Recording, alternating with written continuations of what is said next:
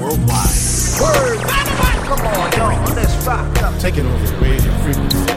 It's Miss J in the morning.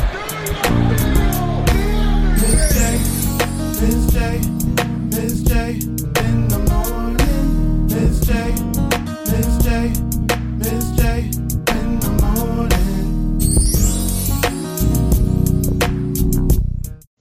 Hey ladies, it's March, which means it's officially Women's History Month, or like we like to call it National Her Story Month. Now, Women's History Month has had its origin as a national celebration in guess what? The 1980s. I know, right? Uh, 1981 to be exact, when Congress passed a bill which authorized and requested the president to proclaim the week beginning March 7th in 1982 as Women's History Week. Throughout the next five years, Congress continued to pass joint resolutions designating a week in March as Women's History Week. Finally, in 1987, after being petitioned by the National Women's History Project, Congress passed uh-huh, uh-huh, uh-huh. Pub L100-9. Y'all look that up on your own, which designated the month of March as Women's History Month. Between 1988 and 1994, Congress passed additional resolutions requesting and authorizing the president to proclaim March of each year as Women's History Month. Since 1995, presidents have issued a series of annual proclamation designating the month of March as Women's History Month. These proclamations celebrate the contributions of women in the United States and recognize the specific achievements women have made over the course of American history in a variety of fields. This month, we are celebrating all things Pumps. Pumps for Women Inc., our sponsoring organization right here on Pumps Radio, is focused on the purpose, the uplifting, the mentoring, the positivity, and the sisterhood women need to thrive. This month is one of the most exciting months of the year, and I'm thankful to bring it right here on Ms. J in the morning. So tune in for new episodes Monday through Friday. You can listen 24 7 on your favorite podcast app anywhere in the world. We are going to do all music, all events, all trivia, all interviews everything surrounding women all March. 31 days of amazing female power. Make sure to keep it locked right here on Miss J in the morning and visit our website, pumpsforwomeninc.org. P-U-M-P-S-F-O-R-W-O-M-E-N-I-N-C dot org. Pumps Radio, thank you. Thank you to all the women, past, present, and even future generations for your contribution to our success. Happy National Women's History Month from Ms. J in the morning. Too much on my mind. Too much on my mind. Too much on my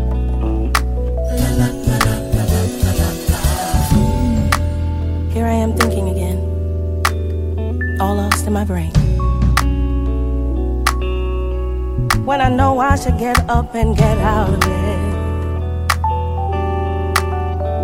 I gotta keep moving.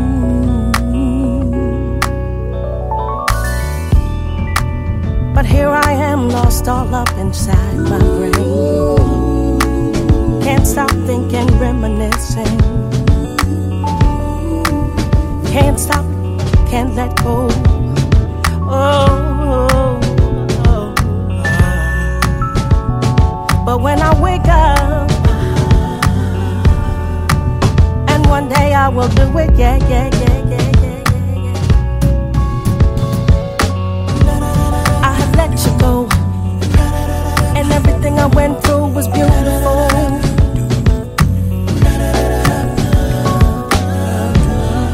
Let you go, and everything I went through was beautiful.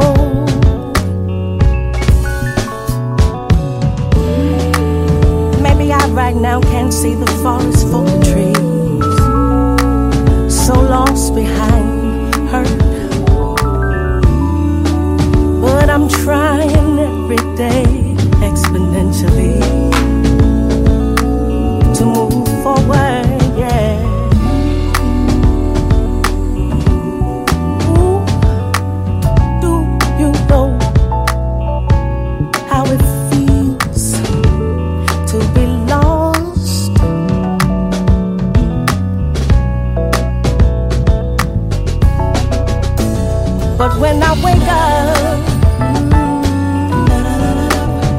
everything I went through will be beautiful. When I wake up, and I will wake up, hey, it's gonna be beautiful.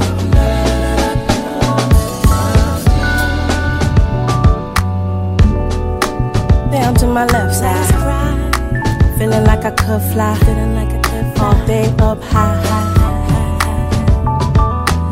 sweeter than the sugar on a cinnamon treat or a ice cream. That was me, but I'm feeling like I'm in a nightmare. Fear of loving somebody everywhere. Oh Lord, I need this confirmation, this affirmation that when I wake up, when I wake up, everything I went through will be beautiful. I'm going. When I wake up, everything I went through will be beautiful. Gotta wake up, gotta wake up, gotta wake up,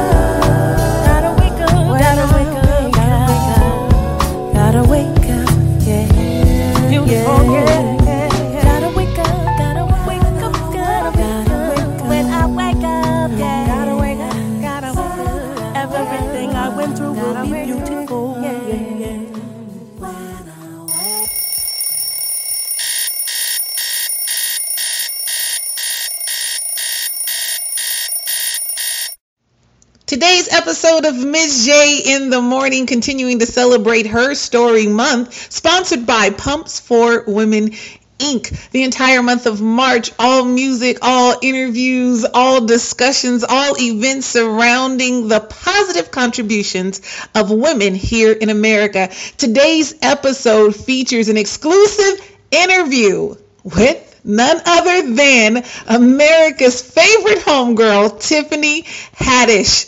This interview was posted by Vlad TV.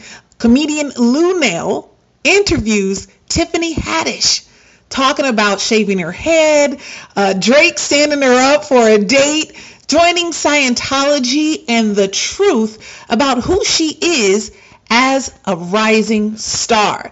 I want you guys to stay tuned and listen not only to a woman who is achieving her dreams, but women, black women, coming together to discuss the truths of being not only black, but a woman in the entertainment industry. Of course, Tiffany Haddish brings her humor and also some great back end stories about moments in her career that we all laughed at and loved. Lunell does not hold back any questions and get right to the truth and answer some questions that even I have been thinking about. Overall, this interview sheds a major light on the truth of being a woman and what that means for someone who finally got what she's been working so hard for and sacrificing for. Tiffany Haddish, America's favorite homegirl, is who we honor today on Ms. J in the morning.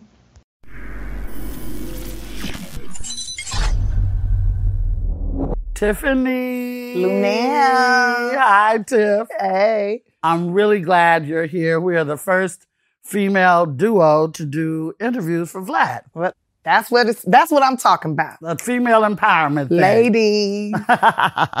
Thank you for coming out in the midst of this pandemic and this race war and everything else that we got Girl. going on. hmm Um, I, I know that you have uh, done many, many interviews, and I know that um, you told your background story many, many times. So, uh, but for the Vlad audience, they don't know a lot of stuff. We'll just start by let them know like where you come from, where you where you was raised, and all that kind of stuff. So I come from South Central Los Angeles. Yay. and That part.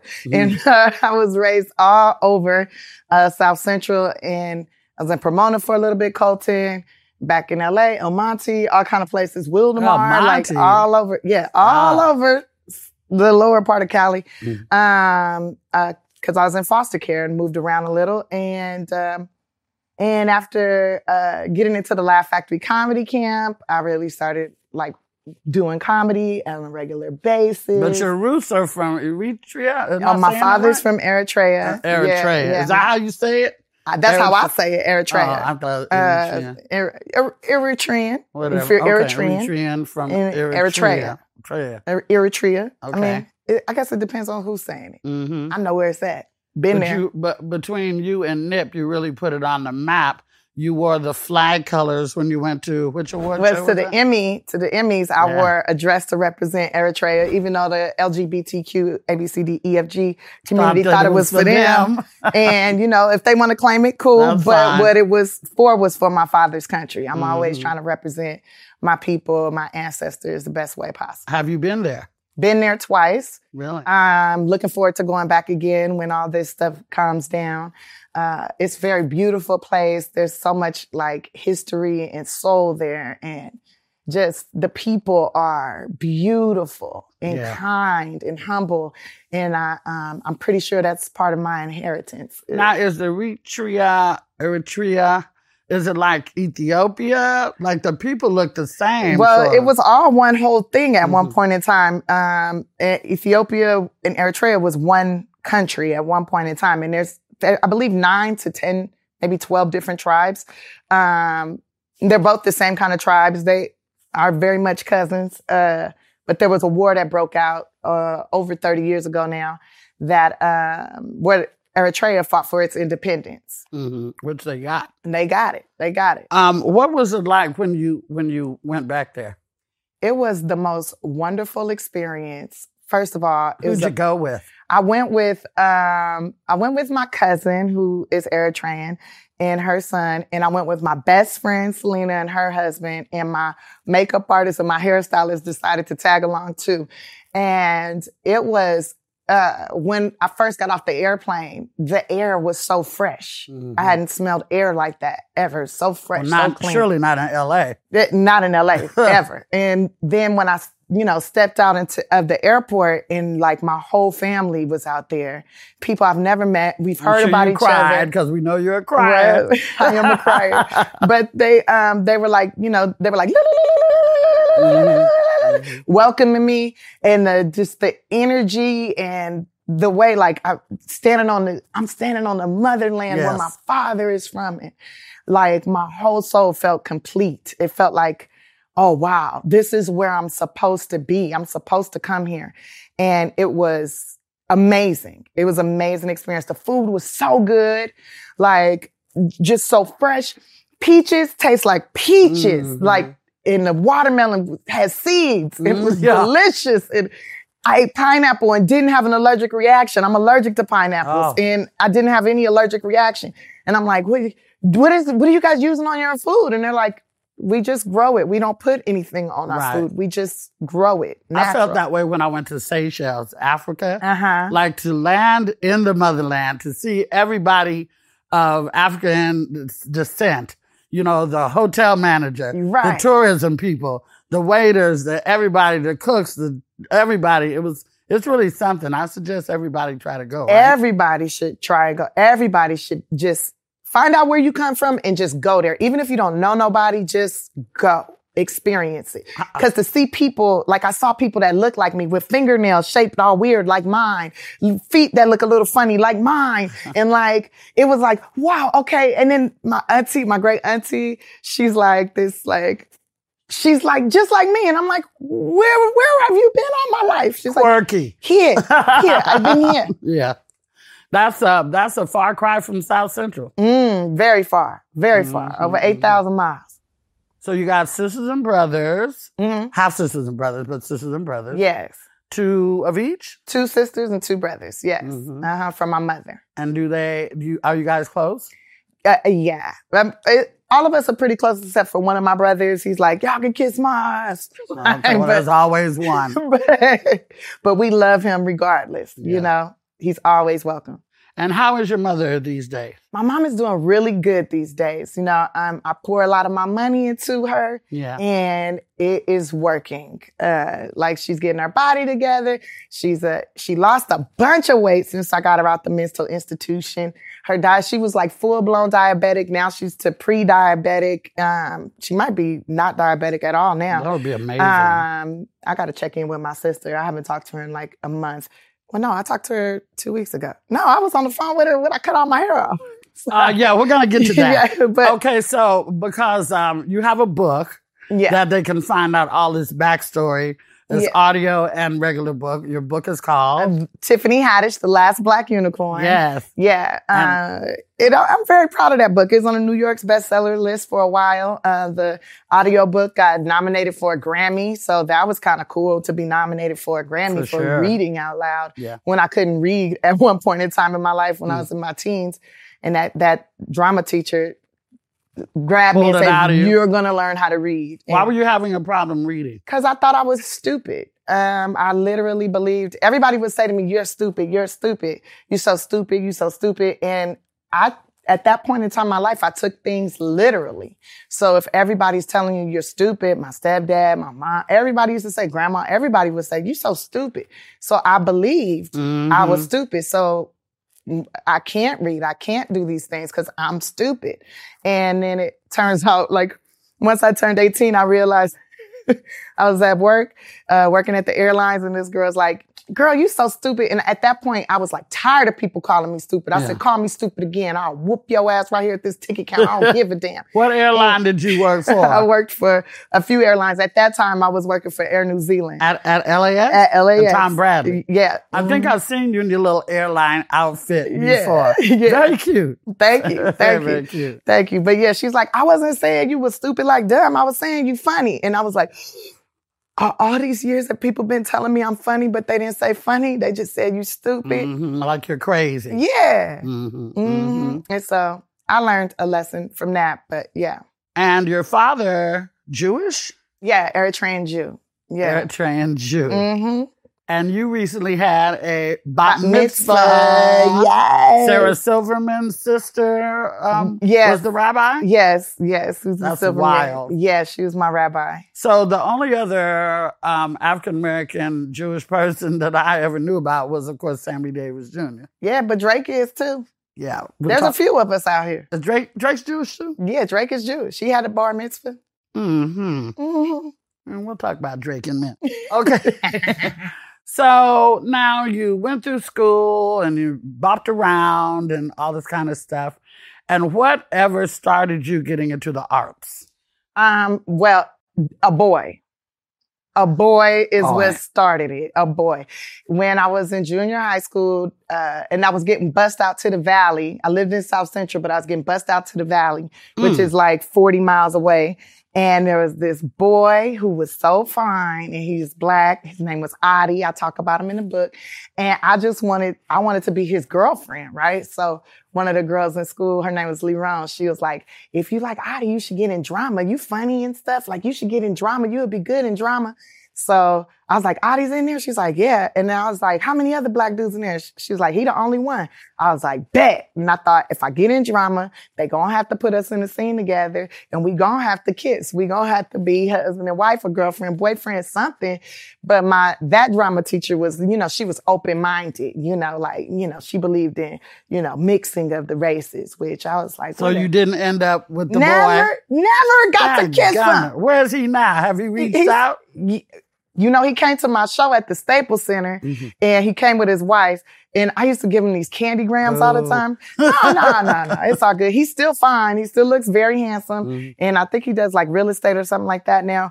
But it was so funny. He came and I was, I wanted to see his teeth. Like, cause I used to buy him candy with the candy grams like every week. And I put Oh. Snickers in there and stuff. And I thought like, man, I'm gonna mess his teeth up. And he gonna have to be with me. and his teeth look really good. Well, that's good. Yeah. And he's married and is happily ever after. yeah, yeah, he's doing good. I'm proud of him. I knew he was gonna turn out good too. Okay, so now um, the foster care situation. Did you did you know I was adopted? No, I did not know you was adopted. We'll talk. I was ad- adopted within the family. Oh, really? hmm We'll talk. We'll yeah, talk. we got to talk. So that wasn't always the most pleasant experience. You want to talk about that a little bit? I mean, I talk about it extensively in the book. It it was, you know, it was hard because It was after the the accident. after my mom had a car accident. Mhm. uh, maybe like three years after. Uh, and I was I was playing the role of mom to my brothers and sisters, Sure. and I obviously was not uh, prepared to be a mother at that point in time. But I tr- I did the best that I could. Well, you're Is what I still not a mother, but you still a mentor a bunch of kids. Yeah, I still take. Care of you. I was with kids. you two weeks ago, three weeks ago. You were talking to those crazy kids on the phone. Yeah. Then when we went, there was a bunch of kids. Yeah. So, you know, you about ready, Tiffany. Oh, oh. You about ready. Uh, One, two I think I'm gonna adopt. I'll probably adopt a bunch of kids. I'll It probably does. do like Josephine Baker and get me like, you know, a rainbow tribe. Give me a little white baby, Mm-hmm. a little black baby, a Spanish baby, an Asian baby, and raise them all to be strong black Oh, and women. Angelina Jolie, too. Oh yeah, Angelina. Mm-hmm, mm-hmm. Yeah. Okay, well, but she gave fun. birth to her white babies though. Oh, yeah, that's right, with Brad. Yeah, yeah. that- And they all beautiful. Okay, that's cool. Now, um, okay, so you got into the arts because of the boy. Mm-hmm. And then what did you find that you excelled at best? I Like, how did you know you was quirky or you had a comedic? Were you always like, "Nah, nah, nah, nah," you know, crazy and quirky like this? I didn't get crazy and quirky till like probably when I was about 10 or 11 when I saw Who Framed Roger Rabbit. oh, yeah. And and I probably always was because people was calling me stupid all the time, right? You gotta remember, people was always calling me stupid. And they were always smiling when they said it, but I, you know, I believed it. So, and they were saying it because I was funny. And when I saw that movie, Who Framed Roger Rabbit, Right. there's a scene in there where the detective says, why are these people doing these nice things for you, Roger? And Roger goes, because I make them laugh, Eddie. If you make people laugh, they'll do anything for you. And I was like, that's the ticket. That's how I'm gonna get kids to help me do my homework. Maybe let me copy their tests and be my friend and give me extra coffee cakes at lunch and stuff like that. So, um, yeah, that's when I discovered that I had a, a knack for comedy and I was getting put out of class for talking too much and things like that. Sure. And I was getting in trouble a lot in um, school. and the social worker was getting tired of coming to my school. And she was like, this summer you got two choices, okay? And at that point I had already won like two drama competitions. So I was in school, we had these um, competitions where like all the schools of the LA Unified School District in Southern California would get together and we would do monologues or you do Shakespeare plays and stuff like that. And, and I won one time for a Macbeth play. Then I won another thing for doing a monologue of, Wait, uh, you did Macbeth? yeah, I did Macbeth. Do you remember did. any of it? Uh, I was a witch in it one time, and then we got second place when I was um, the uh, Lady Macbeth. But uh, I do remember double, double, toil and trouble, cauldron burning, uh, boiling. That's funny Yeah. that you were able to uh, memorize your lines and stuff like that, especially in that dialect. Everybody been calling you stupid and you didn't think you. Yeah, but, Cool, see, but I was did. super good at getting someone to read something to me, and I Oh. could memorize it instantly. Mhm, like mhm. I might not have been able to read, but you could say something to me, and it sticks. Yeah, you like, learn, and that was learn audio. You Yeah, learn and I was like always on some uh like I had all these techniques on how to cheat. Like I could completely write a book that would be amazing on the on how to cheat and get away with it when it comes to schoolwork and whatnot. And how to like motivate your friends to give you the answers to tests and what So, how did you get into the Laugh Factory School with Jamie Masada? Yeah, so my social worker was getting tired of coming up to the school because I was getting put out of classes because I make everybody laugh and do all this stuff. And so um, my social worker was like, you got two choices, Laugh Factory Comedy Camp or psychiatric therapy. Which one you want to do this summer? And I was like, which one gonna have me on drugs? She said, you definitely gonna be on drugs if you go to therapy. So I went to the comedy camp and that's when my whole world opened up. I was 15, uh, oh, I was 16, 15, almost 16. Does Jamie still have that? He still has a Okay. comedy camp, but this is the first summer that we have not been able to do it. Mhm. Um, but You participate it every, year. I participate. Every single year, I come and mentor the kids. Every year, talk to them, motivate them, show them how to construct a joke. Like, and it, and you see them open up, like, Sure. because they are usually really shy or they're the class clown, and it's like, ah, I don't. Or somebody told them they were stupid. Yeah, maybe somebody told them they were stupid. Mhm. But that changed my world because it was the first time a man told me that I was funny eh, or that I was smart. That was the main thing. They kept saying, You're so smart. And I was like, I would be floored because, and then they would tell me I was beautiful and I didn't feel like anything bad was going to happen. And, and it was like my first time really feeling safe, like Yeah. in a very safe place and safest place is on stage. And that's, I fell in love with that feeling. And that's why I love to perform. I love to get on stage. It is the safest place because you have witnesses if something happens. And the love you get back. Yeah, And- even the and- hate. Sometimes people don't like it. well, Some people, yeah, true, sometimes too. people don't like it. But the fact, what I love the most is that I'm able to evoke emotion, right? To be able to evoke emotion in someone, whether it be positive or negative. Um, most of the time, the emotion I evoke is positive or concern for me. like people are concerned for Mm-hmm. Yeah. my mental being, but um, it is one of the most beautiful feelings in the world for me personally. Um, the only rally I did, besides the one I did on Mother's Day with Chaka Khan after Ahmaud Arbery got murdered, Mhm. the only rallies I did was at the Laugh Factory because I felt like that was our, we were there together. Yeah. Felt like that was my community, that I would be saved. And that, Right. And it was a rally, not a march, not with these no, no, no, no. We No, just stood no. outside the club and talked mess. Well, speaking of the funny, so you got into the camp with Jamie. You were doing the comedy camp. So how did you decide? I think this is what I really, really, really want to do. Well, Because then came movies, little television. So how did that journey go from inside the Laugh Factory to outside the Laugh Factory? Well, uh, I was doing comedy till I got emancipated. Uh, once I got emancipated from the foster care system, I became homeless. And so then that's when, how I got into working at the airlines. And then I really got depressed and basically had a breakdown. Like it, was like right after I boo-booed in the shoes. boo-booed in the shoes. I had like a full-on breakdown and um, I ended up in psychiatric therapy and the therapist was like, what brings you joy? What makes you feel good?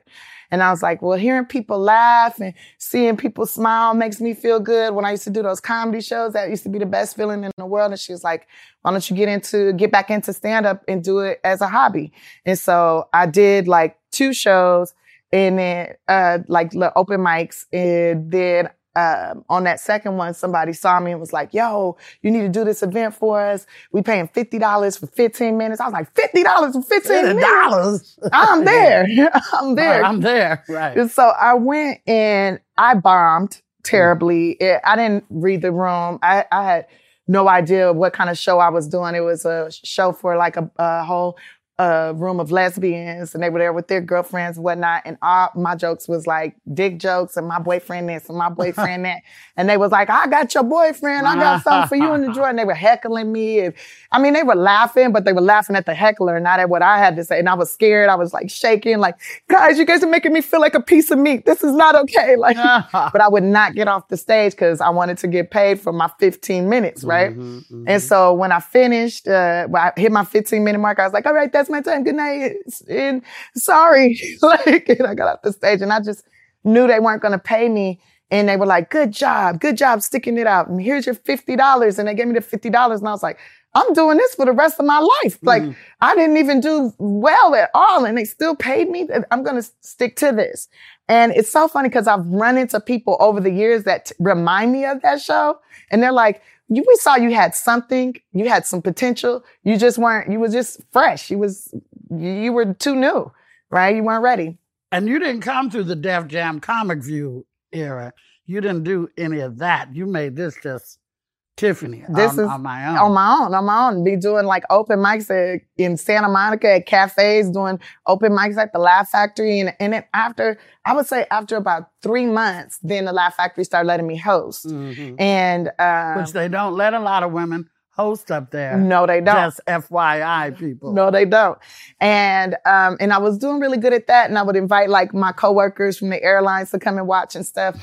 and um, one day, uh, one of my coworkers was, uh, I guess, at lunch with one of her friends, and her friend was an agent, and she's like, "I gotta find an attractive black female, an attractive black female that's a comedian that could be on this big black comedy show." And she's like, "Oh, Tiffany Haddish, my friend Tiffany that works at the airport with me. She does comedy. She's really cute. You might want to get her in." So uh, they call me, uh, get my phone number from 411 from information, calls me 411. because I stayed listed in case my dad was ever looking for me, he could find me. That's, that was my thought. And so she calls me and I had just stopped working at the airline. So I thought it was going to be like a, you know, when they called and said, yeah, um, you know, this person gave, told me about you and we're doing this show. And so I'm thinking of doing a surprise, like going away party or something, right? So I dress up like I'm going to a party. I have my Rocawear jeans on, my little cute top and little heels and stuff. And I go to the office and I'm waiting for my coworkers to pop out of somewhere, but nobody popped out. And it was like a real agency. And they were talking to me about my life and talking to me about what my goals were. And they're like, do you want to be a movie star or actress? What do you want to do? I said, I just want to do stand up. I just want to make people laugh. That's it. I'm not worried about being on TV or anything like that. And they're like, well, you got to get on TV. And that way, more people will see you and then more people will come to your shows and that's how you're going to get paid. And I was like, well, I don't really care about being on TV that much. I just want to make people laugh. Like, I just want to do comedy shows all over the world and make people laugh. That's all I want to do. I just want to bring joy. And, and they were like, I mean, she's like, you have to get on television. You have to get on television. So she makes me audition for a big black comedy show. I was not ready. I was not ready then and didn't get the job, but I, she started booking me on TV shows like That's So Raven and My Name is Earl. And like, I started getting these small parts that Yeah, because we got your resume here. It's quite extensive. Yeah. Things that people don't know or didn't know you then.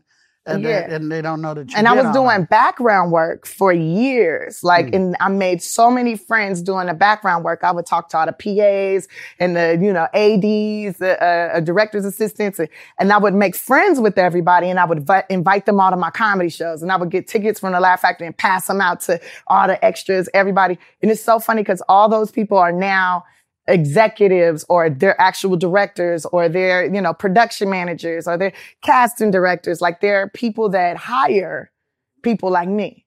And they ne- they always think of me. They never forget me. Like you were always so sweet. You always invited me to shows. Nobody would talk to me, and you was the only one that would talk to me. So, like, closer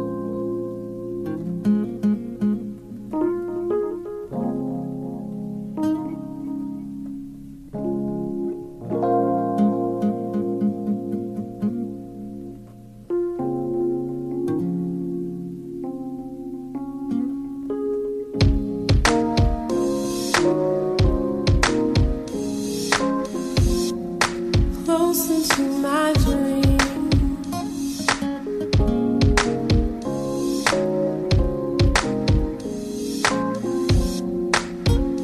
Coming over. I'm getting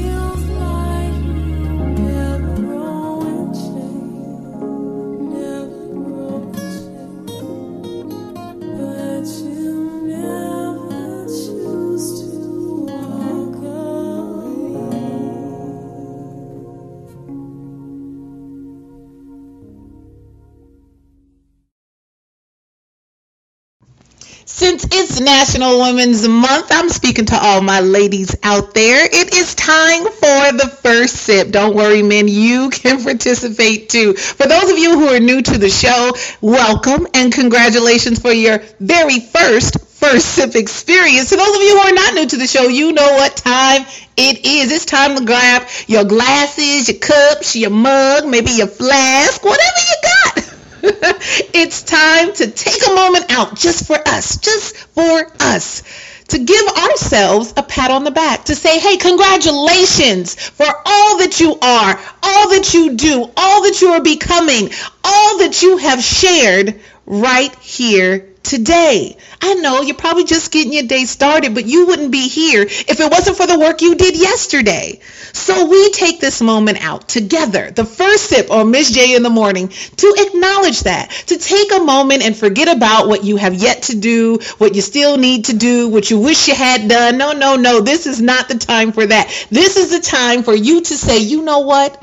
in spite of it all, despite it all, I am still amazing. I am still great. I am still wonderful. I am still beautiful. I am still powerful. I am still strong. And so we raise our glasses, our mugs, no matter what we have in it. if it's a little libation, drink responsibly. But you can have coffee, tea, water, juice, a smoothie, maybe even a mimosa. No matter what it is, you raise that glass, you raise that mug, you raise that cup you raise it high and you say, Yes, I am. I am, I am, I am. And we're going to take our first sip together. Now, y'all know the best part of Miss J waking up is, coffee in my cup. And mm, mm, mm, does it not smell good? Girl, but if it ain't coffee for you and it might be tea, no matter what it is, like I said before, let's raise it right now and take our first sip together. Mm, mm-hmm. Go ahead, go in, go take a take another sip. I'm I'm taking one too. Mmm. Oh yeah, congratulations to all of you for participating in the first sip.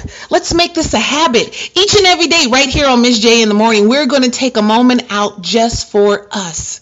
Step away from the hustle and bustle of life and take a moment to celebrate you. And if nobody's told you, I'm proud of you and I love you. Let's get right back to the show. Hey, what's up? Yo, this is 50 Cent. What's up, y'all? I'm Beyonce. What's going on? It's your boy Drizzy Drake, and you are now rocking with my homie, my homie. Catering and hair and makeup are my three best friends. When I go anywhere, I make them my friends immediately. Right. And then I start talking to the grips and see who the macho single guys are, or whatever. like Yeah. that. Do you feel like you're you were an underdog? Do you pull for underdogs? I, I prefer underdogs for sure because I understand the struggle. I mean, it was many years of struggling, 20 years uh, before Girls Trip came along and then like boom. But I mean, even before Girls Trip, I had made a name for myself amongst the community. And we worked together on Snoop Yeah. Dogg presents Bad Girls a comedy. Mhm. And we worked on a Reality Bites back show together. Oh my God! Don't ever mention that again. Did what? Oh, don't ever mention that again. That's when you was like being a stripper or something like that. Oh, anyway, okay. Um, now where's the craziest place you ever did stand up at? I feel like the craziest place I've ever done. st- I've done it in some crazy places, in barber shops, at baby showers and backyards with mud everywhere. Um, yeah, I've done comedy in the hospital, the old folks' home, in, in the geriatrics homes.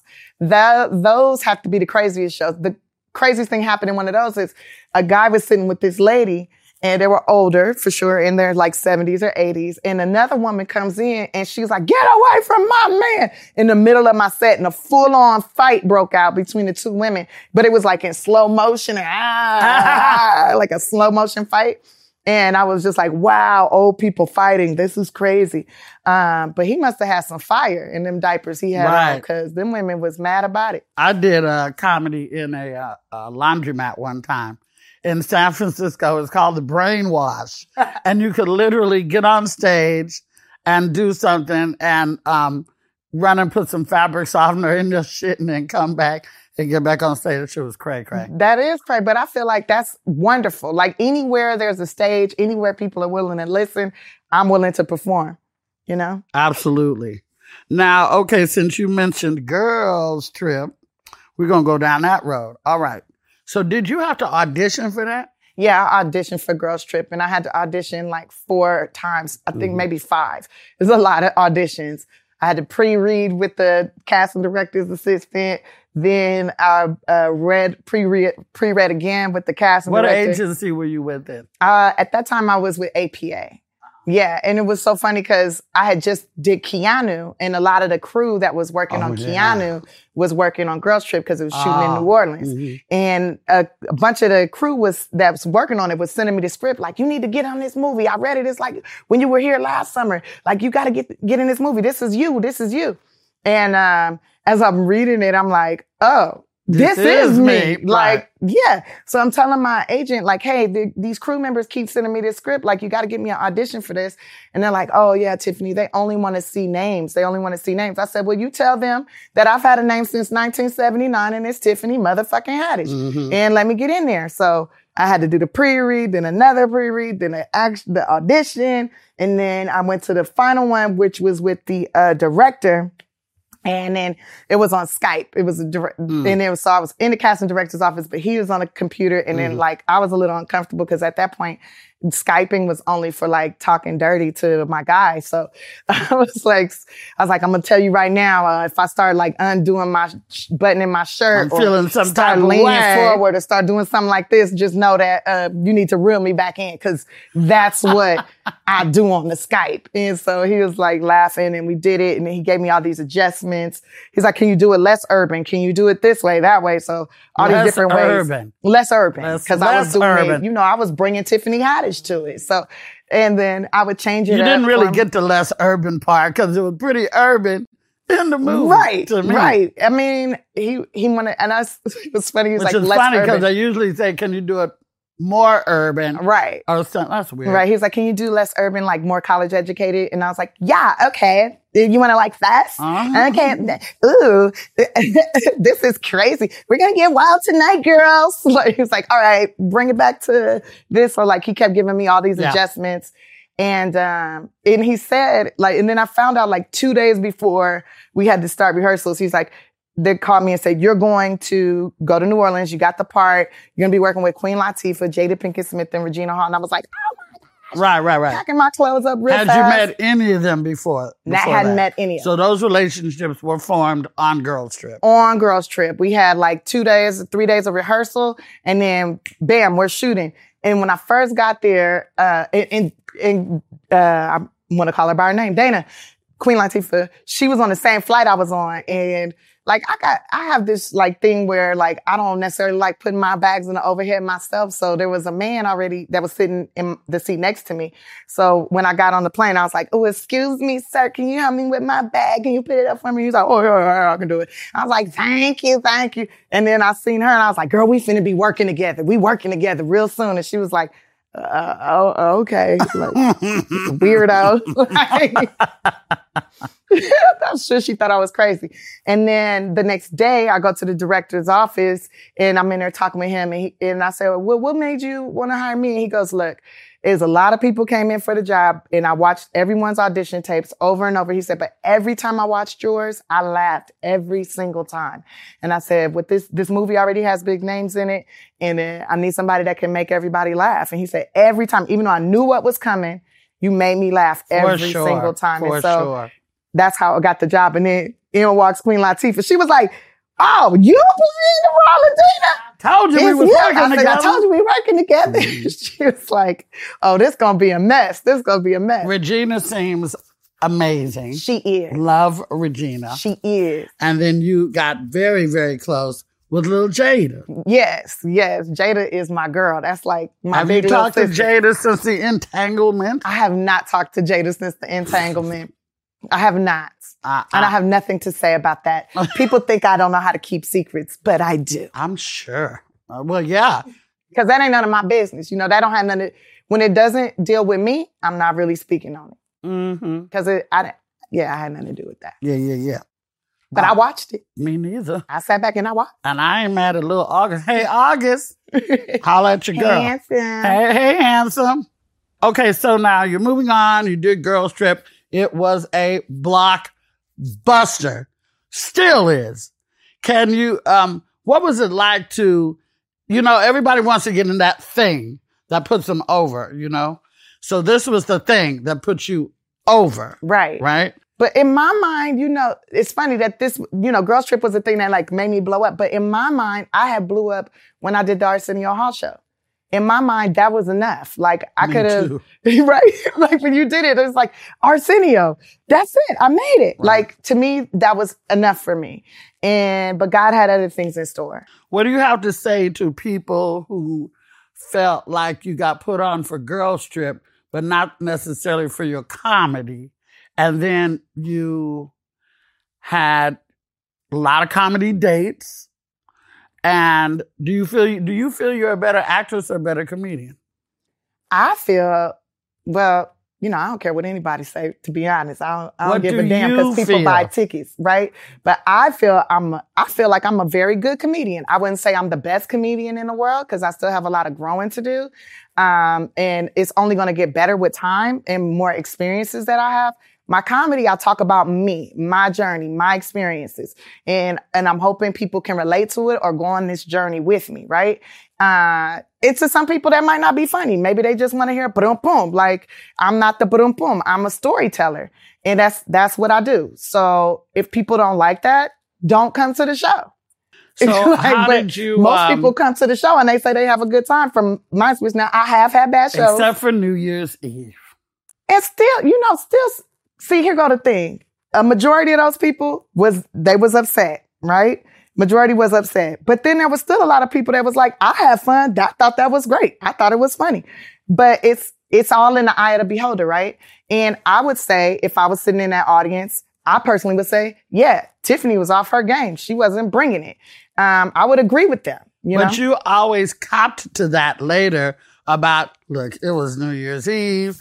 I had been in town for a day or so. I had been lit. I didn't get enough rest. Man, I thought my kidneys was gonna fall out my body when I was up there. When I tell you my soul left my body and was over here like, I'm not, I'm not playing with you today. You need to be asleep. This is stupid. Why are you even doing this? And I learned a very valuable lesson that if my instrument isn't together, if my body isn't ready, I cannot push my, I can push, but it's not gonna be the best. It's not gonna, I'm not gonna be able to deliver. People don't realize the elements that it takes to really put on. Yeah, I really- came from literally came from doing a movie, Mm-hmm. right? Working 17 hour days, no vacation really that whole year. Been in my bed maybe 20 sometimes. Like I hadn't been in my house. I hadn't been able to be with my family. Like I was exhausted. I really did not take into consideration that I'm older, that I can't be putting myself through this. We like it, it was the best learning lesson. Mm-hmm. And I survived. Like I didn't die. My kidneys didn't fail. My You liver didn't got hired. Yeah, and I still kept working. And I would, even if nobody in Hollywood was like, I'm not hiring no more, I would still be able to do stand up. Like, I'm, I'm- there's comedians I know for a fact that have done worse shows than the show I did that night, and they work constantly. Okay, so, it, it- and nobody's perfect every day at work. And I mean, I even talked about that in my special that I got nominated for a, a, She ready. a Emmy for. So, they ready. yeah, no, They they, ready Ready? got nominated. Plus, uh, no, Black Mitzvah. Black Tiffany Mitzvah. Haddish, Black Mitzvah got nominated for it. What's uh, that Emmy. like to be nominated for an Emmy, girl? It's nice. It's nice because you're being recognized by your peers, right? By people that are in the industry with you, and they're saying, "Hey, I see your hard work, and I think you did a good job, and I appreciate that." when we were talking previously about underdogs, um, the people that you put on for They Ready, hmm um, Ada and um, Ida, Yeah, Ida, Ida, Ida Flame, Flame. Tracey Ashley, Marlo Williams. Yeah, yeah, uh, uh-huh. Yeah, those are those are what I would call underdogs as well. They don't get, but now you've unleashed them, and that's the power that you can have to reach back and get somebody. Right. Mhm. I mean, I've always told them from the beginning when I first met all of them, like, if I ever get anywhere in life, I'm pulling you with me. If I ever get on top, I'm pulling you with me. And I've kept my word. And they all are shocked. Like, wow, you really, you really came back for us. I can't believe you, you did this. And I'm like, believe it. I, if I say I'm going to do it, that's what I'm going to do.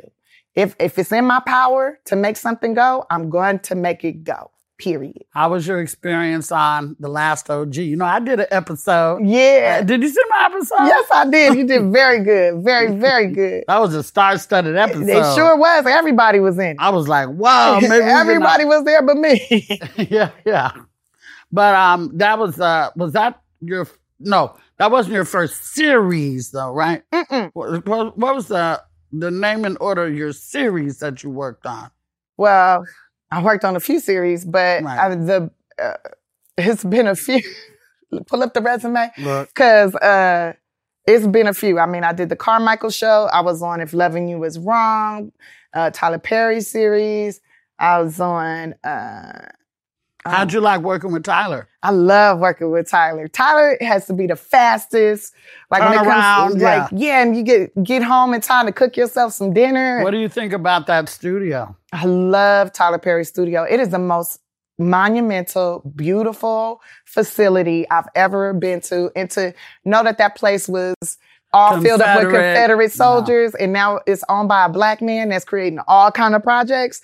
I'm like, You know, yes, we filmed Coming to America on that studio. that's what's up. and on my YouTube channel, I got a, a tour of the studio. Uh-huh. But just to, if you think about all the movies that Halle Berry has done for Hollywood, that Ossie Davis and Ruby Dee done for Hollywood, that Cicely Tyson has done for Hollywood, Yeah. and not now one of these studios will put their name on the building. And Tyler put like 12, like different right. studios. He even put Spike Lee name on the building and Spike Lee be talking crap about him. And he's like, look, bruh, it's business. Yes. You know, and, Yes. and, and he, what I love about Tyler is he It make you cry. It make you cry when you go on that studio. I'm telling you, because he recognizes people's struggle. He recognizes your hard work, blood, sweat, and tears, and what you have done for the community. And what he did for all his cast members, he gave them all stars. Stars. Like, he's like, Hollywood might not give it to you, but I'm going to give it to you. I low key was mad about Cocoa Brown. I said, damn, damn, damn star. Co- Cocoa no, that. I called her Cocoa like, earned her so you got though." a star, huh?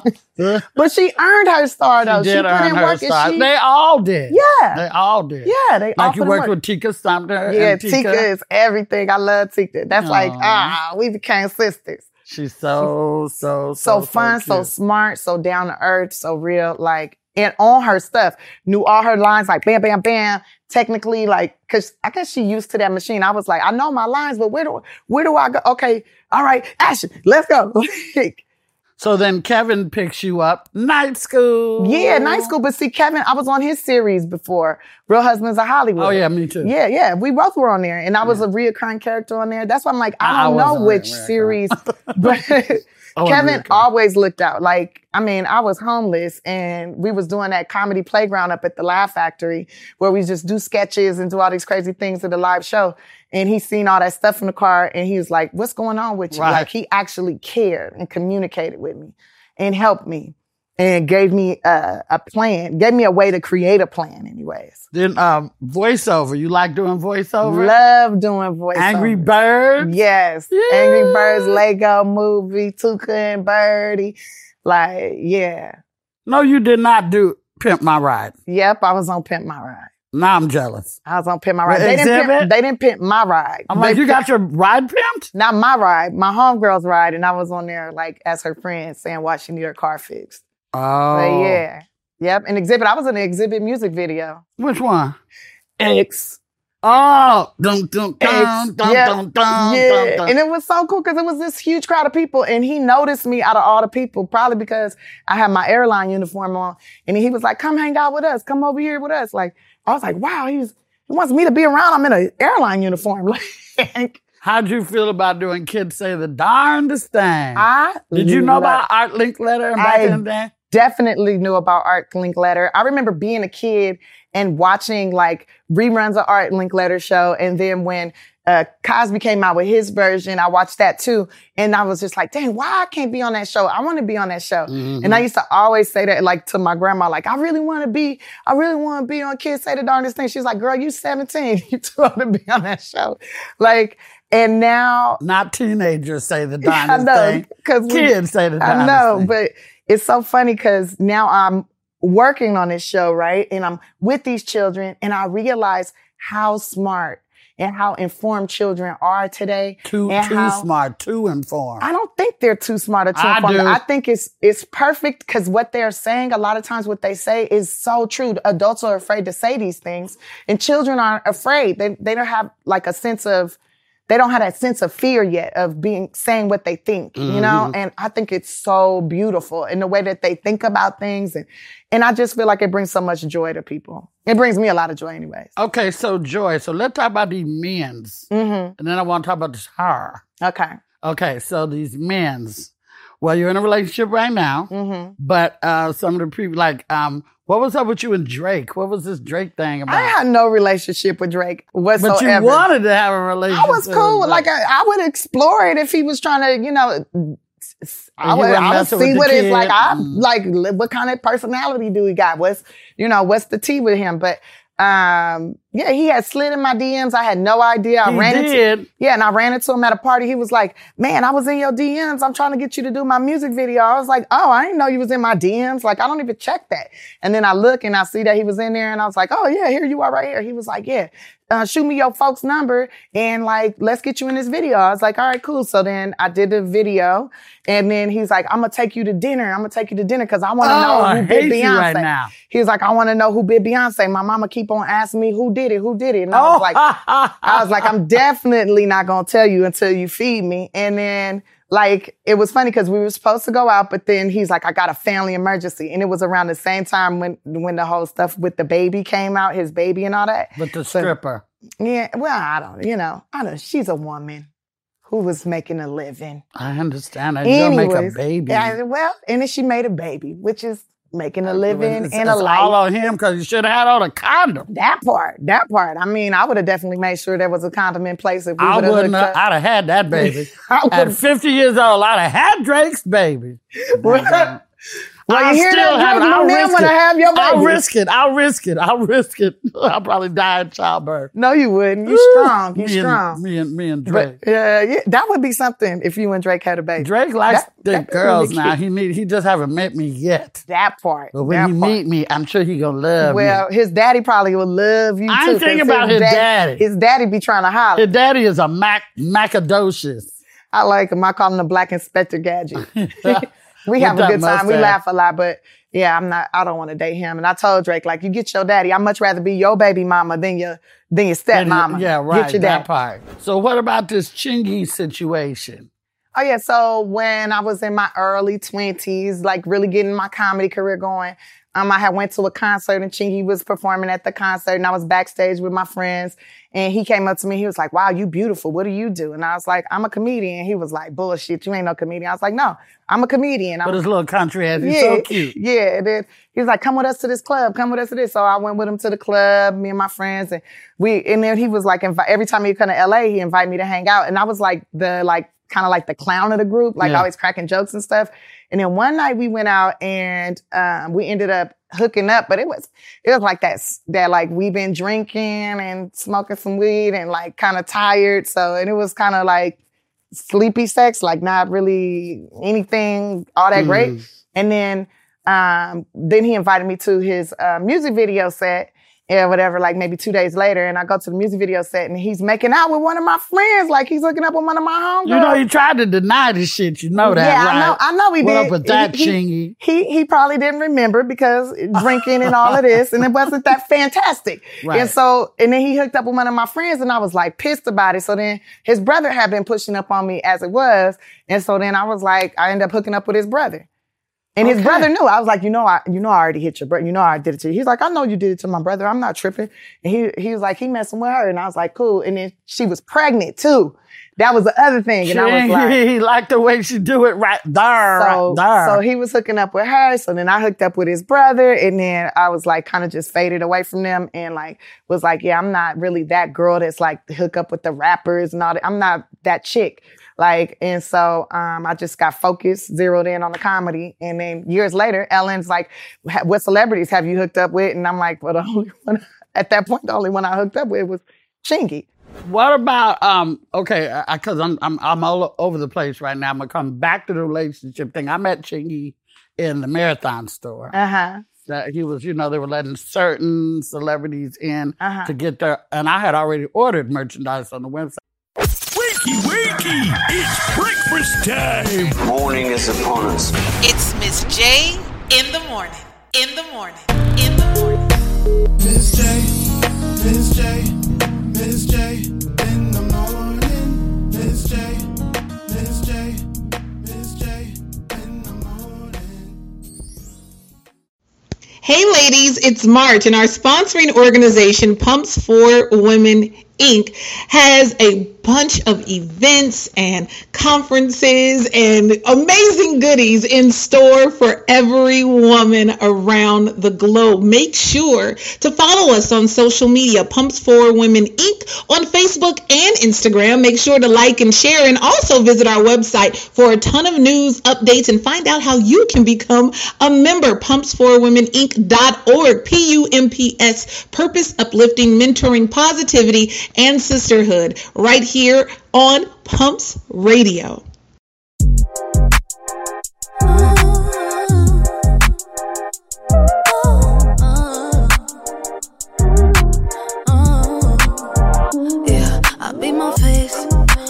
Fast Uber on the way. Taking pictures, make sure you can see no less. That wig secure like the money in a safe. I look like babe, You know when I'm about a mile away. When I'm outside, please don't make me wait. The party's starting when we pull up to the gate. Girl, we so late. I'm just with the crew. We ain't out here looking for boo. Cause some nights be better with you. It's a homies only kind of mood. And tonight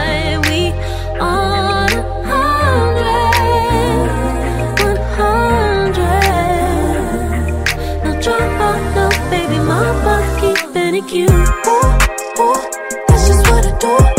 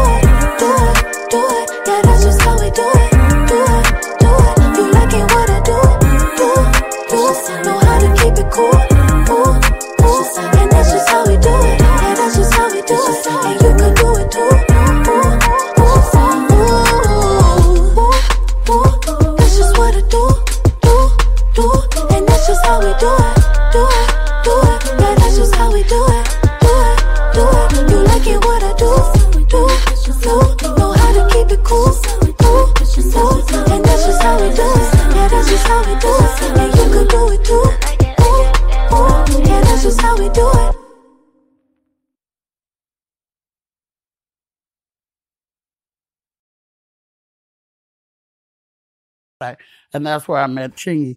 That Nipsey thing really took us out, didn't it? Gr- Broke my heart. Because you had a real relationship with Yeah. Nip's family and everything. Yeah, his dad was my dad's like best friend when they first came to America. They was going to the Century Club together. Hanging Century. Club where he said he met his mama. Yeah, and and my like it's crazy because like me and Chingy were talking about going to Africa together and like trying to put together like a a show and like bring light to the country and and um and we was like planning this whole thing out if, to go for independence and like really inspire people and you know bring awareness and then You know, somebody I'm took a him. old him. grown woman, and I don't think I'll ever get over that. And plus, you know where I live. Mhm. You know, it's like every day, every day, murals and paintings and paintings and murals. They got the victory lap um, thing over there about a movie theater that they better not never take down. They better never, Better not ever never take, take that, that down. Yeah. Yeah, that was that was a hard one. Um, But we used to talk about all the stuff we was gonna do in the community, like how we gonna put South Central on the map, how we gonna put Africa on the map. Like this is actually somebody that I was like, we're gonna create something dope, you know? well, the thing that you're talking about doing now is creating a black grocery store, right? right, right. In the community. I want to do a co-op grocery store. I want to go in with you on that. Okay, well you definitely come I want on, to go in come with you on, because everybody you that- put all black. You said black products in the grocery store. right? exactly black. and that was one of. Nip's things about entrepreneurship in the community. Right, and making sure the money circulates in the, In the community, community. And in the community. And when you do that, then you bring the community up. People are able to get their children educated properly. They're able to put money behind the politicians that really care about our agenda. We're able to have some say so. I keep hearing the police when the whole like the marching and all this stuff, and I hear police talking about, well, we're here to protect the owners. We're here to protect the owners. We have to protect the business owners. If we open up this grocery store and make it a co-op and every person that's a member is an owner, now you have to protect all of us. so you would think. Well, so I know. So I know this is going to happen. I know. Well, we're gonna. I talk believe. I just said it. It's going to be done. I'm I'm down with the minute you said it because I said we always got to go to the white grocery store to get our products. But but every now and then you get a black market like Buddha. Yeah, like I Buddha love me some yeah, Buddha yeah. Market. Shout out to Buddha Mhm. Market. Yeah. But we need the grocery store for sure. so. Yeah, and I want to have cooking classes in that grocery store, and Mm-hmm. then also because I feel like why how you selling something but don't teach anybody how to use the products? Well, when they took um, home ec out of school, Yeah. there went that. yeah, well, and when they took home ec out of school, they removed the ability for people to know how to take care of their children. Mm-hmm. Then fast food companies go up because they don't know how to cook meals. Right now, Mm-hmm. now the medical situation is de- uh, inclining because people's health is declining because Mm-hmm. they're eating all this fast food. It's like a it's like a good way to murder you without right out killing it's, you. it's to all a down. plot. It's all a plot. Because if you Yeah. go up there by where your friend lives now, it ain't no fast food in his neighborhood. No, you're only high class restaurant. right. It ain't no fast food. No. And speaking of your friend, so you're in a nice, healthy, wonderful, Best relationship, I've been Relationship in right my now. whole life so far. and Common is not so common. He's rare, isn't he? Yeah, he's special. And I I, call him Rashid. Rashid. I had a chance actual to name. observe you two together, and I think that you know uh, Rashid has been with some really heavy hitters in the past, but they weren't funny. and so I feel like you Yes, bring sir. him- You've been with some funny women. well, well, okay. I think Erykah can probably be funny sometime. Erykah is hilarious, and Regina, Regina's hilarious. How did I not get none of that? Okay, anyway, too late now. But yeah, you um I got a chance to observe you too, and I just think that you bring a light to him that he's very appreciative of. And he brings a light to me that I'm super appreciative of. Like I've never been in a relationship with a man where it didn't feel like a competition, where it didn't feel like I need to dim my light, I need to be smaller for him. Oh, and like then remember you were telling me about the commercial, you know, the commercial y'all did for the um for online Bumble? dating thing Yeah. for Bumble. And that and you said that was sort of like what you guys were going through. As you was out of town, he was out of town, you went back and forth, back and forth, and you had to get your Bumble on for a while. Yeah, yeah. Get our Bumble on. So what does he think about your hair? when I cut it all off and um, he saw it, he was like, "You look so beautiful. That is that." He's like, "Tiffany, you look amazing, like a queen. Like you're so beautiful." And I was like, "Thank you. Do you feel liberated now that you're not um with you know, I mean you can still put on wigs for work. Right, right. I, I feel like I've always felt liberated, but now I feel like there's less stress. Get up Less two hours, gotta do your hair. Yeah, gotta do all this stuff to my hair or braid it down and it's super tight. Now I got a headache or they're pulling it in a bun and it's super tight. Like I'm loving my little fat head. Like I got a little meat head. You Word know? on the street was that you did it for a movie, but you really didn't. I didn't do it for no movie. I did it for me. I did it because I've always wanted to. Like my whole thing is like God put us here to learn. I feel like God put us here to make the earth better, right? And to learn yourself. I feel like it's about like because about it, when I once I turned forty, I realized people really don't give a fuck about you. They really care about themselves. Everybody's in it for themselves, and if they care about you, it's because how you make them feel. It's about, it's always about themselves. And so if I'm, a, if, if I know me really well, right? Nobody can tell me about me. Nobody can put, paint this picture about me, uh, because I know me. And if I'm, if I can wake up every day and look at myself in the mirror and be like, I love you. I'm so glad you're here. I'm here for you. Then it, it's a great thing. But how do you, re- like, I wanted to know me from head to toe. I know where all my moles are, right? I know where every single mole is, every single ding, scratch, the bruise, uh, uh, How I got this cut, how I got that Yeah. burn. And then I'm like, but I don't know nothing about here. Mhm. I don't know nothing about my crown, my head. And I see these men walking around, they be like, yeah, baby, yeah. Like they they they seem like chill, relax. And I'm like, I want to cut my hair off and I want to see what my scalp looks like. How many moles do I have? I got two, right? One here, one here. And then I got in the back, these gashes in the back of my head that I forgot all about. And then when I looked at them and I'm looking at them, I'm like, oh my God, I remember that. I remember how this happened. I remember how that happened. And just like how, you know, my mom was just trying to make things work and she didn't have the resources for certain things. I had a, I had, a, I thought this, like I had stitches over here, right? But I thought it was on this side of my head. Mm. All these years, I'm thinking it's on this side of my head. That's, I'm like, that's why this side is a little lopsided. That's why I got headaches on this side because I got stitches over here. No, it's over here. It's over here. Like, so then I'm just like, well, I'm delusional. Why? Like, you know, I just feel, you know, of course, I've been wearing my hair short for a long, long time. I've only been that short one time. That's when I left the bleach in too long. But my daughter has never seen me without blonde hair. uh-huh. Um, but I just feel like you shave off a good like three hours a day of your life, not messing with your doggone hair. yes, it feels so good. It does. And and you can, you know, a lot of women are cheating themselves out of a good life because of their hair. You don't want to ride on the motorcycle. You don't want to swim in the ocean. You don't want to have rough sex. You don't want to be in the rain. When I wanna be in the tell you, the first time I stepped outside, so I was in Mississippi when I cut it, and I went outside and it started to rain, and it felt like God was giving me a million little kisses all over my head. It felt like I was being blessed or baptized again, or like in all these sensations. I'm like 40 years on this planet, and I've never felt these things before. How I get like, like you know, they say the hair stand up on the back of your neck. Actually, it stands up all on the back of my head when I like things. People say things or do things, or get those goosebumps all. over. I'm like, like it's the most amazing sensations. And then they take uh, they take and, and and they take a situation like that and then they taint it by comparing you with Britney Spears when she had her little breakdown. Yeah, but I don't have Britney Spears money. Let's be honest, okay? Nor do I have Britney Spears problems, okay? None of none of those none of those issues. It- it- it- she got a mama and a daddy who are willing to take care of her and, and provide for her if she has a mental issue. If I had a mental issue as a black woman in America whose mom already's mental or whatever, I see what they did to my mama. They put you in handcuffs and they throw you in a mental institution. First, they put you in jail. Then they realize you got a problem. Then they put you in a hospital for some time. Then they put you in an institution and none of your family come. Like, if your family try to come, it's difficult to get to you.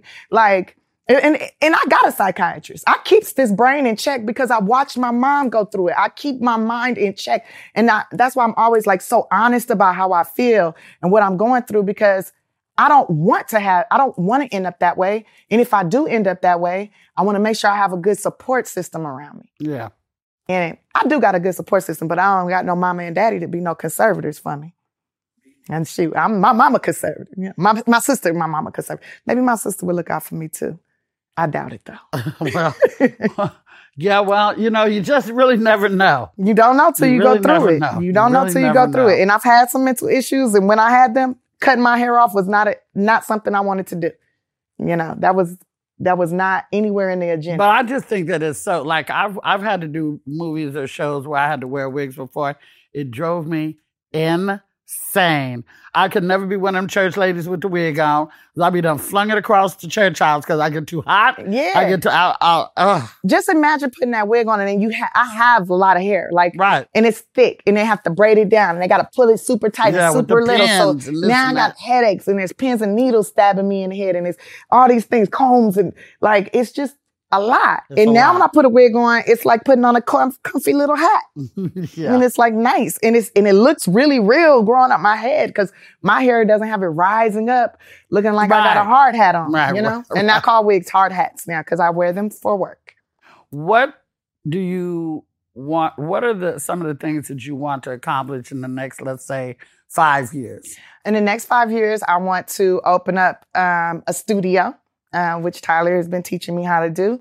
Uh, I want my grocery store open. Well, it'll be the community's grocery Our store. grocery store. Our grocery store will be open, uh, which will be enhancing the community, and hopefully it spreads across the country, and and you know everyone has some ownership in there where their food comes from, and um, you know I, I want to be happy, and I am happy right now, and I want to continue that feeling of joy, and I would love to be a part of something that um, enhances our people.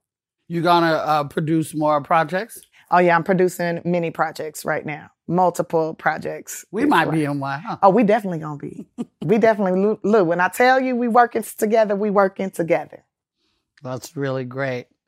Um, okay, kids. What do you feel about kids? I'm probably gonna adopt. Um, oh yeah, yeah, I'm gonna. that. I'm gonna m- most likely. You don't want to birth no baby?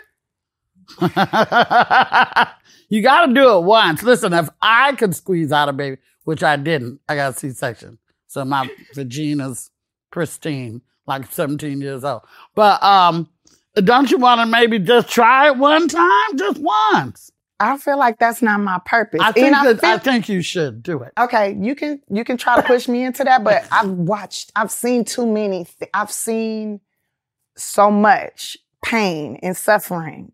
Um, and kids are beautiful; they're a wonderful gift from God, right? Until until them double digits And- hit. then they don't mean- but even when the double digits hit, you still love them. You're still happy that they're here on this Yeah, planet, right? shit. And you're looking at the mini version of yourself growing up, right? that's and, what I'm. That's what I'm fucking scared of. and I used to say, and I used Shit. to say, I used to say, when I get a million dollars sitting in the bank and I don't have to worry about it, I'm, I'll have a kid. Cause then if something happens to me, my kid will be taken care of.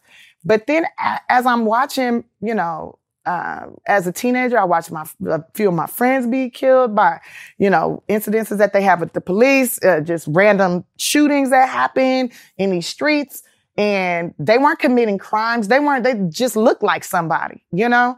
And I just feel like, man, if I have me a little black baby, how like I already worry about my brothers. Like I'm Mhm. always so concerned about my brothers, and I'm concerned about my sisters and my cousins, and like trying to figure out how to how do I protect them? And oh, if I get to a certain status of celebrity, that will protect them, but it doesn't really protect you that much.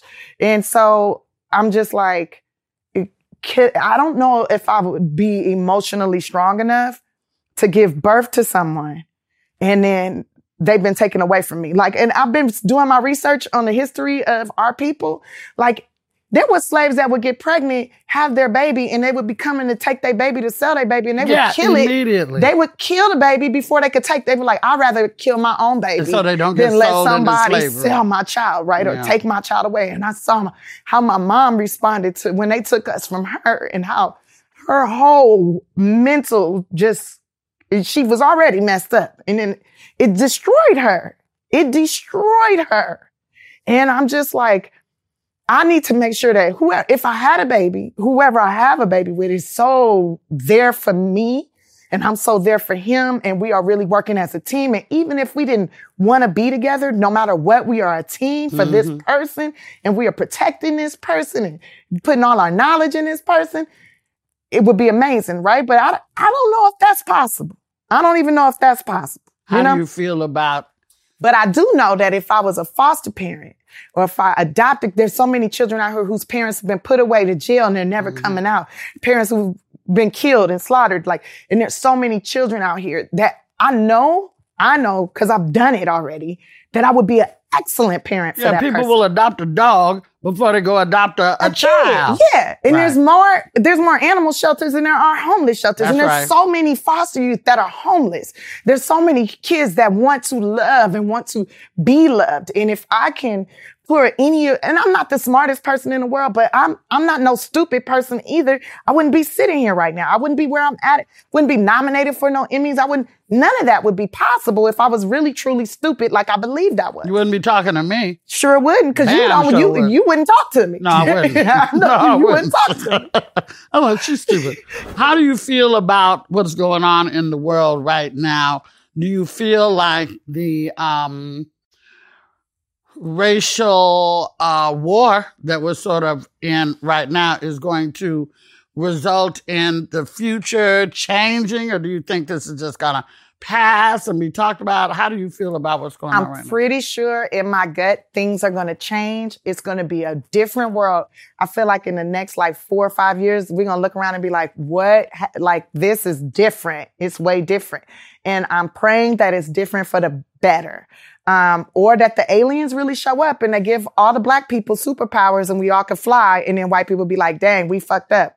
We should have been nicer to them Yeah. because we want to fly too. Know, they probably be like, I got 2% black in me. I'm black too. Like, like I don't know.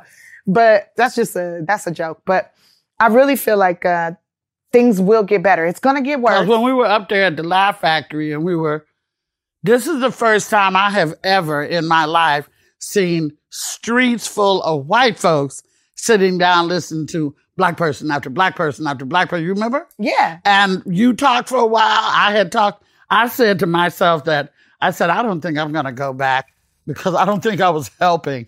I was just taking out my frustration. But and y'all did this and y'all did this and y'all did this. But So- that is helping because they sometimes they don't know.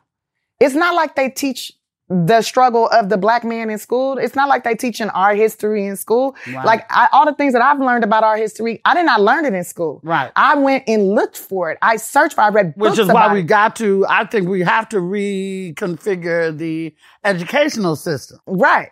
Well, You know? honey, that's a whole that's a whole nother agenda. Because education, let's be honest, there was not a whole lot of schoolhouses in the 1800s.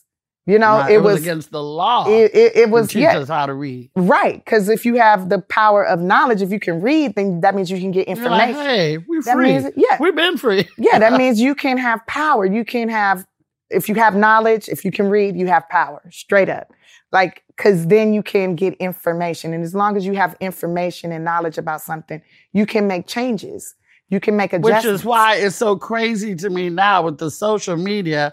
Everybody's typing. Like, I don't even know if they still teach cursive in school. Girl. You got to sign your contract. You got to learn how to, and then everything is a video because nobody wants to read book. I like to touch a book. Mm-hmm. I like books. I have a very extensive black library at my house. And I think that, um, at some point, you know, we really, really, you know, you know that old fucked up saying they say about us. If you Oh, want to hide something Black person put, it in, a book. Hmm Yeah, that for that to even have ever been said is a shame. You know, But it's the truth. it is. I mean, I used to hide money from my ex and they would, I would hide them in the books. But you know, he ain't gonna look in there. Hell, these, these, these kids don't want to read I a three-inch text Right, I message, let alone a in- book. hide them in comedy books, like how to write comedy, how to this. I would hide money in those books, and that's that's how we like have some. I know where to look when I come to your house. Yeah. Well, now. I don't live with that person no more. You're gonna have to look in some different places. I look in your underwear. nope. No, Nope. Because I'll be. I look afraid- in the in the freezer. Nope. Not in the freezer either. Ah, Not in the freezer in the either. freezer, Not in the freezer. I I would never hide nothing in my underwear drawer because I feel like people. That's the first place they looking. It's in a, damn Because they want to smell your panties. That's what I think people want. Uh, I caught somebody smelling my panties. I had to let them go. But that's a- that's that's kind of cool though. you know. Well, um, last last but not least, okay, so if you were to have a dream cast, right? Mhm. I want you to name me five chicks and five guys that you would put in your dream cast. Okay, me, that's one I will. Um, that I haven't worked with or that I have you worked with already. Okay, that you haven't worked with. That I haven't worked with. Okay, so I would put Meryl Streep, Cicely Tyson. I would put um, Denzel. I would put uh, Michael B. Jordan. I would put uh, Ooh, that Michael B. Jordan. right, God. right. I would put Jessica Biel because I Mm. just always want to work with Jessica Biel. Flashdance Jessica Biel. Isn't she? Was she? Was it not Jessica Biel? Wait, no, that's Jessica. No, that I forget her name. Oh well, forget Not it. the Flashdance. Oh. no, the one that's married to uh, uh, uh, Justin Timberlake. right. Oh, okay. Um, I believe her name is Jessica Biel. Yeah. Yeah. And then um, I would put uh, who else? Okay, I already worked with her. Um, you know, I already worked with that person. Uh, oh, Eddie Murphy. Mm. Um, I've worked with Dave Chappelle in comedy, but as far as a movie goes, Dave Chappelle. Um, I did a movie with Dave Chappelle. I know you did. I know you did. Such a blessing. Such a blessing. And who else? Um, Morgan Freeman. Uh, oh, oh, Betty White. Oh, I always wanted to work Oh, with Betty White. Betty White. And Carol Burnett. oh, yeah. Mhm. I always, yeah. And then maybe Brad Pitt or Leonardo DiCaprio.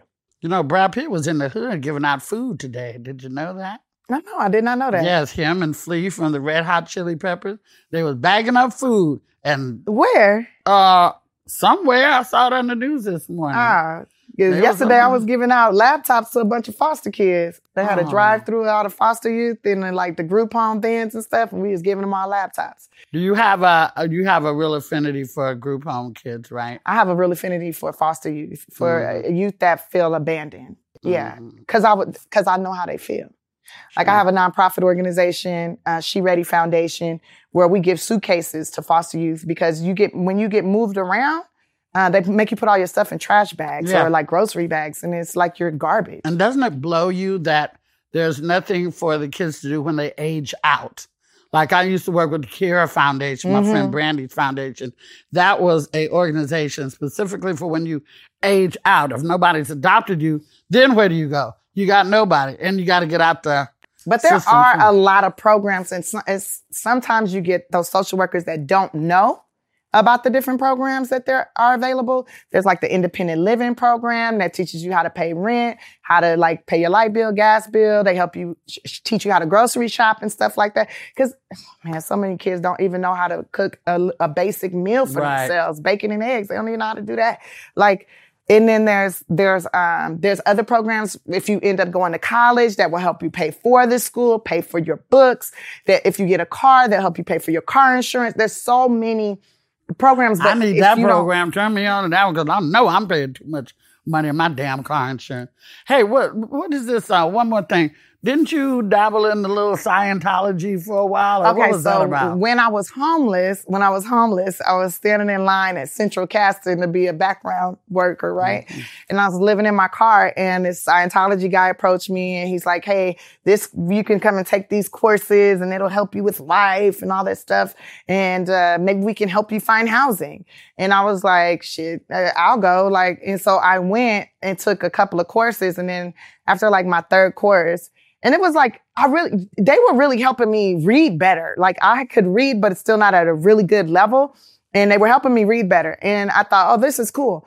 And then they asked me to join and be like a worker there, be a part of the flagship. And uh, I was like, oh, uh, well, I'm homeless. So, yeah, I mean, and they said they would give me a place to sleep. I have my own place and they would give me $50 a month because they would cover all the food and clothing and everything. And so I only, I would need $50 for Just necessities. enough to buy a little weed. a little weed and some maxi pads, right? Yeah. And so then um, I say, okay. And I, you have to sign this contract, like billion year contract. And Yeah. I, and I signed it.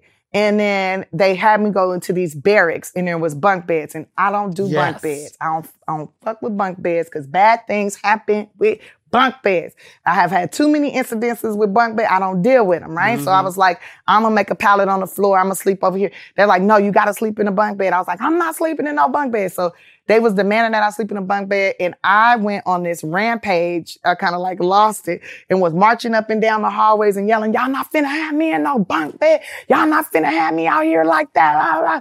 And then They it was probably like, opened the door for you. then you they out. had me get on the, the the cans. They call them the cans, and like talk about the experience I had with the bunk Oh, beds. I saw But that my on energy- Remini's. Uh, yeah, thing. and my energy never changed on it though. They say if you keep talking about it, talking about it, it'll change. But my energy never changed on it. I was on there for like three hours, four hours. My energy never changed on why I'm not dealing with no damn bunk beds. I don't do it. Ain't gonna do it. Don't want to do it.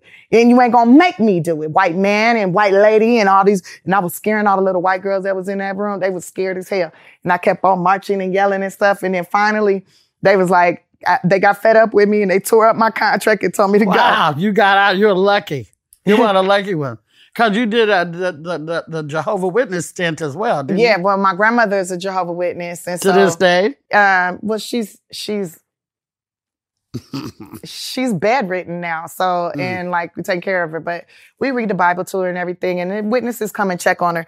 But um, yeah, she used to take us in field service and all that stuff, and Oh, like yeah. knocking on doors. It's funny how a lot of comedians kind of grew up in that world, in that Jehovah Witness world. We could talk Can to you anybody. imagine Prince doing field service? Because he did. Girl, I would be looking did. forward to him coming to my door. I was like, He'd "Hey, never get out again if he come to my door. I'm like, come on in for the little coffee. Then You be like might not misery. recognize him at It'd be first. like misery. Because I seen him at a convention before, and his hair was like different, and everything was different about him.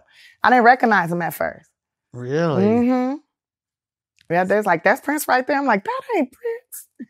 Oh wow. Well, you know, I I tell you, Tiffany, um, I want to thank you for doing this interview with me specifically. Yes. I want to thank us for being the two, first two women to do Vlad Yes. together. Thank you. I'm looking forward to uh, the grocery store information. I'm looking for whatever projects we may have in the future. Yes. And um, is there anything you want to say lastly in, in your departure? In my departure, all I want to say is uh, I wish everyone joy, happiness, prosperity, and success. And if you ever want to accomplish anything, you need to do one thing towards that goal every single day, and you will accomplish it. There it is. Hey, girl, I want to thank you again. All right. Thank you. Take it easy. You too.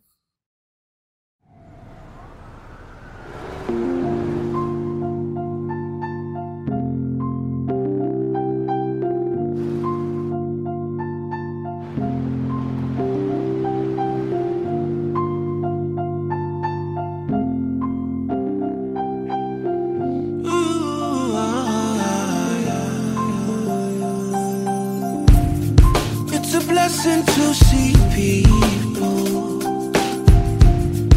with their heads up to the sky still. Cause honestly, for the same people, life can be so real. I'm amazed by all your strength. And I'm grateful you come So I take this time to stop a moment and show my gratitude for you. I put my lighter in the air for you. I see what you're doing, yeah, I see what you go through. Put my lighter in the air. The truth is you're beautiful, beautiful, beautiful, beautiful. Now put your lighter in the air for us. Everybody singing together, sing a new song. Put your lighter in the air for love. Beautiful. Many mighty ships are sinking. Many stars are falling down. And I count it as a blessing that you hold me up now. Oh, I can tell that you've been praying.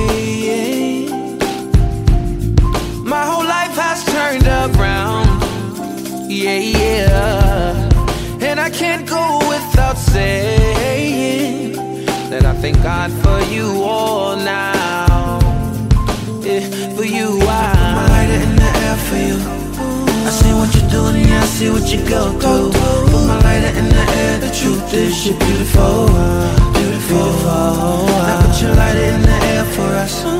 Everybody singing together, sing a new song. Put your lighter in the air for love. It's beautiful, beautiful.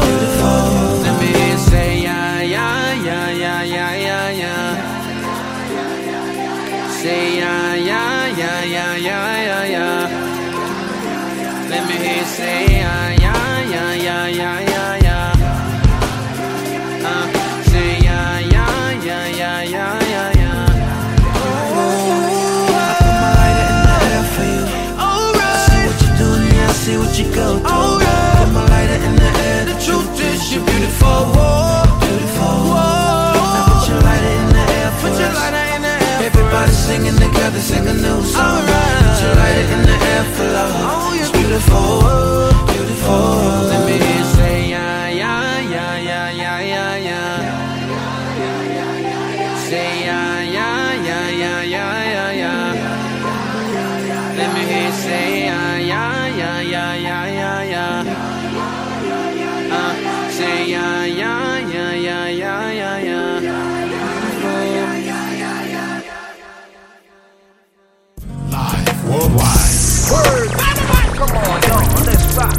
taking over your radio frequency. It's Miz J in the morning show. Hit me. Miss J, Miss J.